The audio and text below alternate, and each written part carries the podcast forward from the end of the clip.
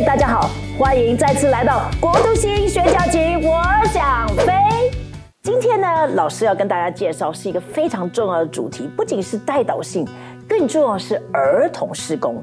老师特别为大家请到万国儿童布头团的张荣传道，我们拍手欢迎。大家好，张荣传道，你怎么会对儿童有负担？你自己是？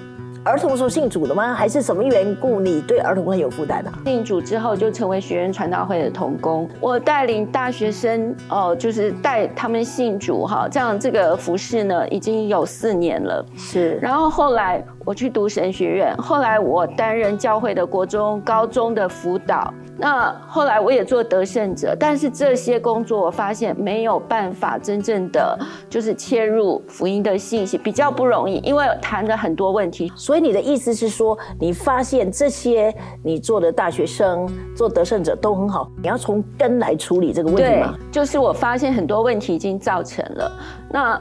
呃，我不得不承认一件事情，就是孩子的价值观已经成型的时候，对我在跟他说有神的观念，因为他已经接触这个社会的教导已经很久了，还有家庭的教育。你知道我们华人啊，对于这个基督教信仰其实是蛮排斥的。有什么样的关键事件，还是你看到了什么东西，促使你决定转过来，开始对儿童事工有负担？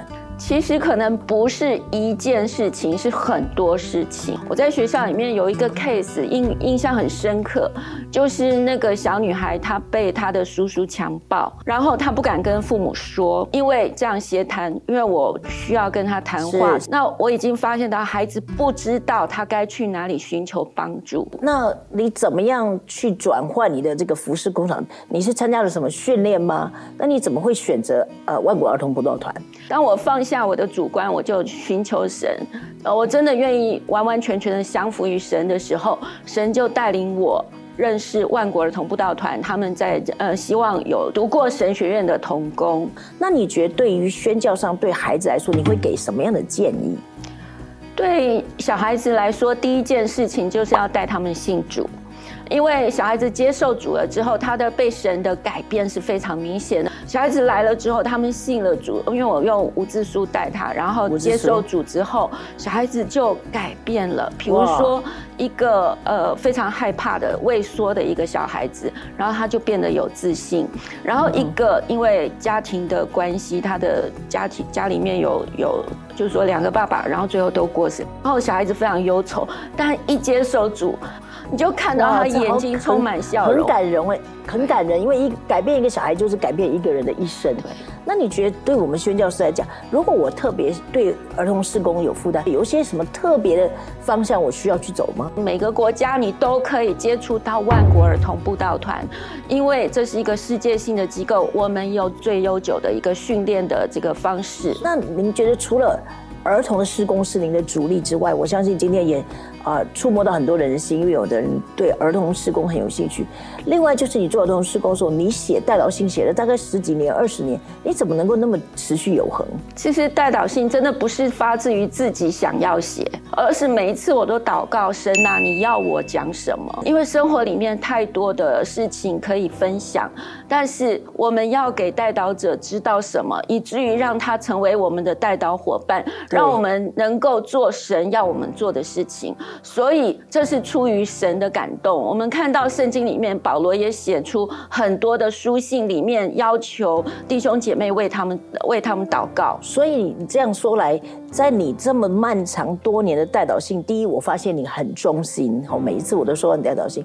那你有什么特殊的要件要放在这个代祷信里面，一句让这个代祷信有可读性？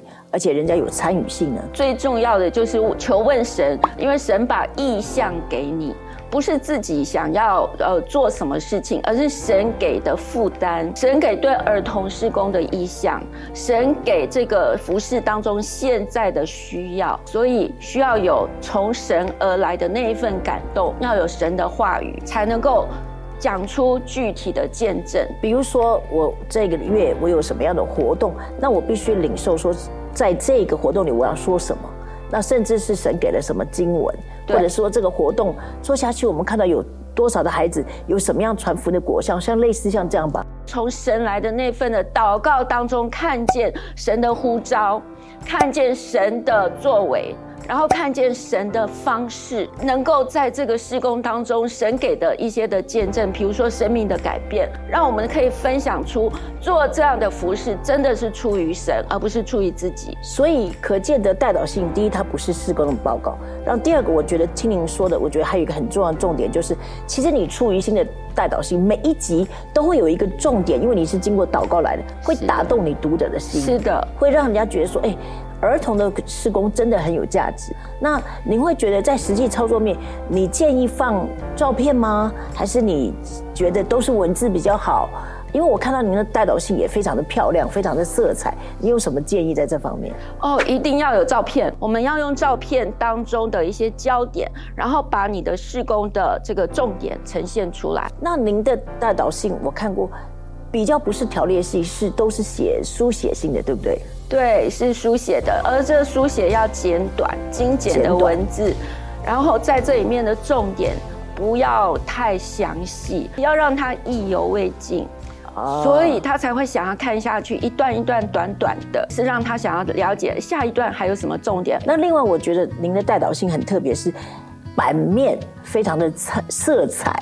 其实代表性是非常非常生活化的东西，所以我们要体谅读的人，他读的时候悦目很重要。又不要花太多的功夫，就用普通的 Word 档就可以了。注意重要的事项，比如说你的单位是我台湾万国的布道团，好，那我就要注明这个怎么样跟我联络的方式，然后要注意保护隐私。当我谈到一些人的时候，我注意不要把他的全名写出来，或者说当我谈到他的全名的时候，我必须先征得他的同意。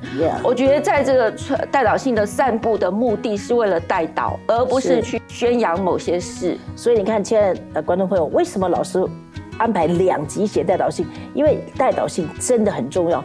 我想从两个来宾你都看到一些重点。第一个要照片，也要保护这些呃照片里面的人哈，还有很多的细节不能写的太细。那刚刚张荣传到，我问了他一些实际的操作面，你看连 Word 档都可以把一个代导性弄得非常赏心悦目。你怎么样让自己这么有恒心，写了那么多年代导性？我本来啊。就是没有想到每个月写，后来我就两个月写一次。结果有一位奉献者，他就奉献到我们这个机构来，然后呢，在划拨单上面加一句，请张荣每个月都要写代导信。果然是有人在看哈，所以亲爱的观众朋友，我们真的知道代导信的力量。像张荣兰传道写了这么多十多年，他如果忙就少写一次或两个月一次，都会有这个支持者、祷告者都说，哎。这个可不可以每个月都写？所以其实这样的一个回应也让我们觉得很窝心，好，觉得说果然是有人在看。你可不可以给我们观众在一些的这个指引？就是如果对宣教的儿童有负担，除了找儿童布道团以外，有什么东西要特别准备？比如说你要准备圣经的知识，可是你怎么样把圣经知识简化？还是你需要什么？就是三四样基本的宣教是要装备的，以至于做儿童施工。我们要从圣经里面读到神给我的心意是什么。当我清楚神给我的心意，我才能够把这一篇，我比如说我们读到这个撒该的故事，我们就读到神在这一篇，神对我说什么，然后神对今天的。孩子为信主的孩子说什么？神对已经信主的人说什么？我们今天要知道，所有的信息都是神来的，所以我们不是自己去编故事。因此，我们需要回到圣经的这个对我们说话的这样子的一个情境当中。所以，圣经真实的了解是非常重要的。因为很多人会误以为，就是儿童施工只是说故事，其实是不是？就是要有一个真正圣经的根基。除了圣经的根。基真正了解圣经在说什么之外，还有哪一项是最重要的？还有我们要注意到对象，我们就要知道你对儿童有有多少了解。你知道小孩子是对你讲的话会觉得很那个空洞，所以儿童需要视觉化。因此你这些图片要符合圣经的。比如说这些图片的衣着，我们知道现在有很多的图片是比较动画或者是比较呃现代化的一些图片，可是怎么样回到孩子对于圣经当时他们穿什么衣服？所以你所用的图片是他穿的衣服。他说的话，然后这些发生的事情都是当时的，因此你才能够把圣经活出来。另外，你的声调，你要让孩子知道你在说些什么。另外，你要讲出福音信息，你需要理解什么是救恩信息，这样才能够把孩子带到神的面前。如果你想跟呃观众朋友说，对于做儿童有负担，你会跟他说什么？我会谈到今天的儿童非常是需要互动，这个市面上面已经发展到互动游戏，可是。儿童真正需要是人与人之间的互动，所以因此，当你教导儿童的时候，你要设计所有的教学是带来儿童跟你个人产生关系，因此你才能够透视让神透过你把儿童带到神面前。所以不是那些重点，不是那些游戏，而是那个方法带起你跟孩子之间的关系，然后把他们带到上帝面前。对，今天我们非常感谢。张龙传道给我们这么多宝贵的经验，那也请大家继续收看，记得按赞，加上小铃铛，还要订阅哦。所以祝福大家，也谢谢大家。国度型宣教情，我想飞。